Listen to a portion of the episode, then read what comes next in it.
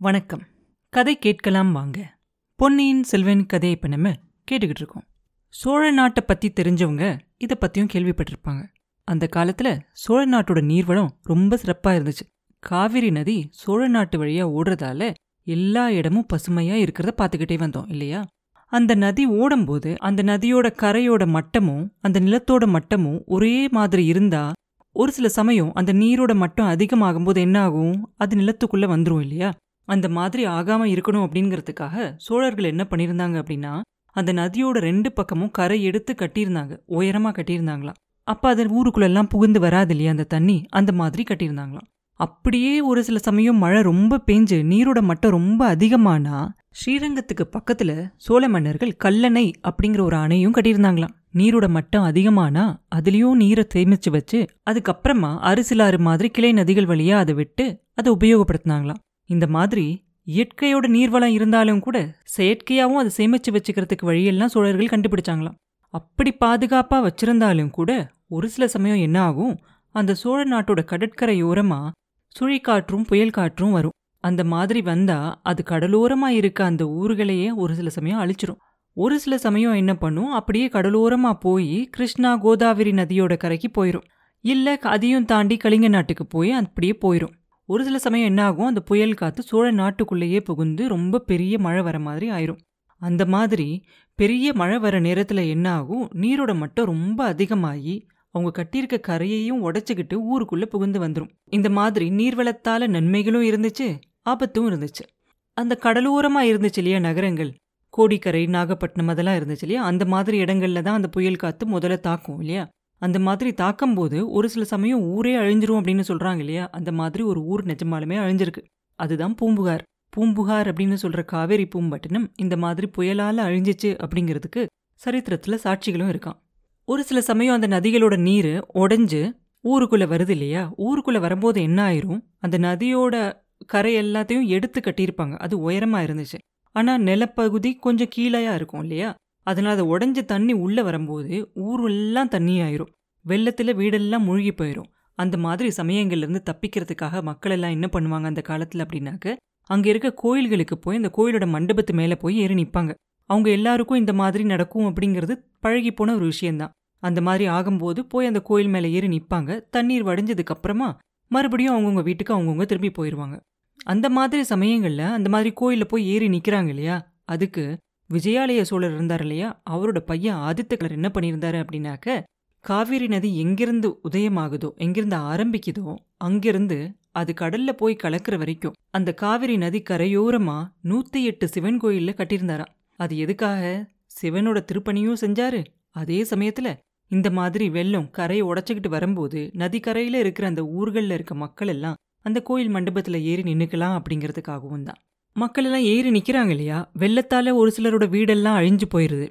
அப்படி இருக்கும்போது அவங்க என்ன பண்ணுவாங்க அப்படின்னா அந்த தண்ணி எல்லாம் வடிஞ்சதுக்கு அப்புறமா அவங்கவுங்க அவங்கவுங்க வீட்டுக்கு போவாங்க. யாரோட வீடெல்லாம் உடஞ்சு போயிருக்கோ அவங்களுக்கெல்லாம் அவங்க பக்கத்து வீட்டில் இருக்கவங்க அக்கம் பக்கத்தில் இருக்கவங்கெல்லாம் உதவி செய்வாங்க. எல்லாருமா சேர்ந்து அந்த வீடை மறுபடியும் அவங்களுக்கு எப்படி சரி பண்ண முடியுமோ சரி பண்ணி எடுத்து கட்டி சரி பண்ணி இருப்பாங்க. யாருமே சோம்பேறியாவே இருக்க மாட்டாங்க. எல்லாருமே சுறுசுறுப்பாக அவங்க வேலையை பார்த்துக்கிட்டு இருப்பாங்க. இப்போ நம்மளோட கதையில் என்னாச்சு அதே மாதிரி நதி உடஞ்சி ஊருக்குள்ளே தண்ணி வந்துருச்சு. ஜோசியரோட வீடும் அதில் இடிஞ்சு விழுந்துருச்சு. குந்தவை பூங்குழலி ஆழ்வார்க்கடியன் ஜோசியர் இவங்க நாலு பேரும் அங்கே பக்கத்தில் இருந்த அம்மன் கோயிலோட மண்டபத்தில் நின்றுக்கிட்டு இருந்தாங்க. வானதி அந்த ஜோசியர் வீட்டு கூரையை பிடிச்சிக்கிட்டு இருக்கிறத பார்த்த உடனே இளைய பிராட்டிக்கும் ஓரளவுக்கு கொஞ்சம் சந்தோஷமாக இருக்கும். எப்பயுமே இளைய பிராட்டிக்கு இன்னொரு விஷயமும் பழக்கம் இல்லையா? என்னது? வானதிக்கு ஏதாவது ஒரு ஆபத்தான நிலைமையை உண்டாக்கி அவள் எப்படி சமாளிக்கிறா அப்படிங்கிறத பார்க்கறதுல அவங்களுக்கும் ஒரு சந்தோஷம் இருக்கும். ஏன்னா அவங்க தம்பி ரொம்ப பெரிய வீராதி வீரன் இல்லையா? அவரை கல்யாணம் பண்ணிக்கிற பெண்ணு பயந்தாங்கோலியா இருக்கக்கூடாது இல்லையா அவளுக்கும் கொஞ்சம் தைரியம் இருக்கணும். அதனால அவங்க தான் எப்பயும் ஏதாவது தந்திரங்கள் எல்லாம் செஞ்சுக்கிட்டு இருப்பாங்க. ஆனா இந்த தடவை இயற்கையான அந்த மாதிரி ஒரு இக்கட்டான சூழ்நிலையில வானதி மாட்டியிருக்கா. என்ன பண்றா அப்படின்னு பார்க்கலாம் அப்படின்னு சொல்லி இளைய பிராட்டிக்கு மனசுக்குள்ள கொஞ்சம் சந்தோஷமா இருக்கும். இவ்வளோ நாளாக அவங்க கொடுத்த பயிற்சியெல்லாம் இப்போ உபயோகப்படுதா இல்லையா அப்படின்னு பார்க்கலாம் அப்படின்னு சொல்லி நினச்சிக்கிட்டு இருப்பாங்க. அவங்க அப்படி நினச்சிக்கிட்டு இருக்கும்போது ஆழ்வார்க்கடியான்னு சொல்லுவான் தாயே இது என்ன? கூரை நகர்ற மாதிரி தோணுதே அப்படின்பா உன் கண்ணில் ஏதோ கோளாறு. தண்ணி தான் நகர்ந்து போகுதே தவிர கூரை நகர்றதா எனக்கு தெரியல அப்படிம்பாங்க குந்தவை. இப்படி அவங்க சொல்லும் போதே அவங்களோட மனசுலயும் அந்த சந்தேகம் வரும். அதுக்குள்ள நம்பி சொல்லுவான் அம்மா நல்லா பாருங்க அப்படிம்பா. ஐயோ இது என்ன அப்படின்னு இளைய பிராட்டி சொல்றதுக்குள்ள ஜோசியரே உங்களோட சீடன் சீக்கிரமா படகோட வருவானா இல்லையா? அப்படின்னு நம்பி கேட்பான். அப்ப போதும் போதும். ஜோசியரையும் அவரோட சீடனையும் நம்பினது போதும். திருமல உன்னால வானதியை காப்பாற்ற முடியுமான்னு பாரு.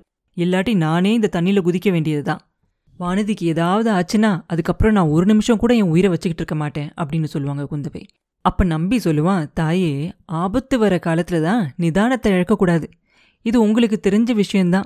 கொடும்பாலூர் இளவரசிக்கு உதவி செய்யறதுக்காக என் உயிரை கொடுக்கறதுக்கு நான் தயாரா இருக்கேன். அதனால என்ன பயன் ஏற்படும்? ஒன்றும் கிடையாது. படகு இல்லாம நான் மட்டும் நீந்தி போனால் அந்த கூரையில போய் நானும் தொத்தி ஏறிக்கலாம். கொடும்பாலூர் இளவரசியை தாங்குற கூரை என்னையும் சேர்த்து தாங்குமா? இல்ல ரெண்டு பேரையும் அந்த தண்ணியோட அமைக்கி கூரையும் கீழே போயிருமா? இதை பத்தி கொஞ்சம் யோசிச்சு பாருங்க அப்படிம்பா. அப்ப பூங்குழலி சிரிப்பா. அவ சிரிக்கிறத பார்த்து ரெண்டு பேரும் அவளை திரும்பி பார்ப்பாங்க. இந்த வீர வைஷ்ணவர் யோசிச்சு முடிக்கிறதுக்குள்ள கொடும்பாலூர் இளவரசியோட வாழ்க்கையே முடிஞ்சிரும் அப்படிம்பா. அப்படின்னு பூங்குழலி சொன்ன உடனே ஆழ்வார்க்கடியன் வேணும்னே சொல்லுவான். அப்படி ஏதாவது நடந்தா இந்த ஓடக்கார பெண் ரொம்ப சந்தோஷப்படுவா அப்படின்னு சொல்லுவான். அதை கேட்ட உடனே பூங்குழலியோட முகத்துல ஒரே ஆத்திரமா வரும்.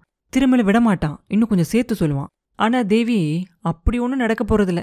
அந்த திருமால் கண்டிப்பா வானதியை காப்பாத்துவார். மச்சவதாரம் கூர்மவதாரம் வராக அவதாரம் எடுத்த மாதிரி ஸ்ரீமத் நாராயணன் கொடும்பாளூர் இளவரசியையும் கண்டிப்பா காப்பாத்துவாரு. அதோ பாருங்க ஜோசியரோட சீடன் படகோட வரான் அப்படின்னு சொல்லி காட்டுவான். உடனே எல்லாரும் ஆழ்வார்க்கடையன் எங்க காட்டினானோ அங்க பார்ப்பாங்க. பார்த்தா அந்த படகு அந்த வெள்ளத்துல வந்துகிட்டு இருக்கும். அது எப்படின்னா தண்ணி எப்படி உள்ள போகுதோ அதற்கு எதிர் திசையா வந்துகிட்டு இருக்கும். அதனால ரொம்ப கஷ்டப்பட்டு எதிர் திசையில் படகு ரொம்ப மெதுவாக வந்துக்கிட்டு இருக்கும். வானதி ஏறி இருந்த கூரையோ தண்ணியோடு போய்கிட்டு இருக்கும். படகு இங்கே வந்து இவங்களை ஏற்றிக்கிட்டு போகிறதுக்குள்ளே ரொம்ப நேரம் ஆயிரும் அதுக்குள்ளே வானதி ரொம்ப தூரம் போயிடுவா கண்ணிலேருந்து மறைஞ்சு போனாலும் மறைஞ்சு போயிடுவா இதெல்லாம் நினச்சிக்கிட்டு மண்டபத்து மேலே நின்னவங்க படகுல வந்த ஜோசியர் சீடனை பார்த்து கத்த ஆரம்பிச்சிருவாங்க. ஜாடையும் செஞ்சு பார்ப்பாங்க. அவனை சீக்கிரம் வர சொல்கிறாங்க அப்படின்னு நினச்சிக்கிட்டு அவன் படகை ரொம்ப வேகமாக செலுத்த பார்ப்பான். பூங்குழலி அப்போ குந்தவையை பார்த்து சொல்லுவா தேவி எனக்கு மட்டும் அனுமதி கொடுங்க. நான் நீந்தி போய் அந்த படகை நிறுத்தி அந்த படகுல போய் கொடும்பாலூர் இளவரசியை ஏற்றிக்கிட்டு வரேன் அப்படின்னு சொல்லுவா. குந்தவை கொஞ்சம் தயங்குவா. ஏன்னா பூங்குழலியோட கையை பிடிச்சதுனால தான் வானதி கையை உதறி தண்ணிக்குள்ள விழுந்தா. அவங்க யோசிக்கிறாங்க அப்படிங்கிறத தெரிஞ்ச உடனே பூங்குழலி சொல்லுவா தேவி என்னை நம்புங்க. என்னால தான் இளவரசி வெள்ளத்தில் விழுந்தாங்க. அதனால அவங்கள மறுபடியும் காப்பாத்துறது என்னோட கடமை அப்படின்னு சொல்லி சொல்லுவா. அப்போ குந்தவை சொல்லுவாங்க எனக்கு உன் மேலே நம்பிக்கை இருக்குது பூங்குழலி. ஆனால் வானதி மேலே தான் நம்பிக்கை இல்லை அப்படிம்பாங்க. ஆஹா நான் இருக்கிற படகுல ஒருவேளை ஏற மாட்டாங்க அப்படின்னு நினைக்கிறீங்களா? அப்படின்னா அவங்கள ஏத்திட்டு நான் இறங்கிக்கிறேன் அப்படின்னு சொல்லிக்கிட்டே பூங்குழலி அந்த வெள்ளத்துல குதிச்சிருவா. படகை பார்த்து வேகமா போவா. அப்ப குந்தவை ஜோசியரை பார்த்து சொல்லுவாங்க ஐயா ஜோசியரே உங்களோட சாஸ்திரத்துல ரொம்ப நம்பிக்கை வச்சிருந்தேன். இன்னைக்கு அந்த நம்பிக்கையே எனக்கு போயிருச்சு அப்படிம்பாங்க. அப்ப ஜோசியர் சொல்லுவாரு ஆனா எனக்கு இன்னைக்கு தான் பூர்ணமா நம்பிக்கை வந்திருக்கு தேவி.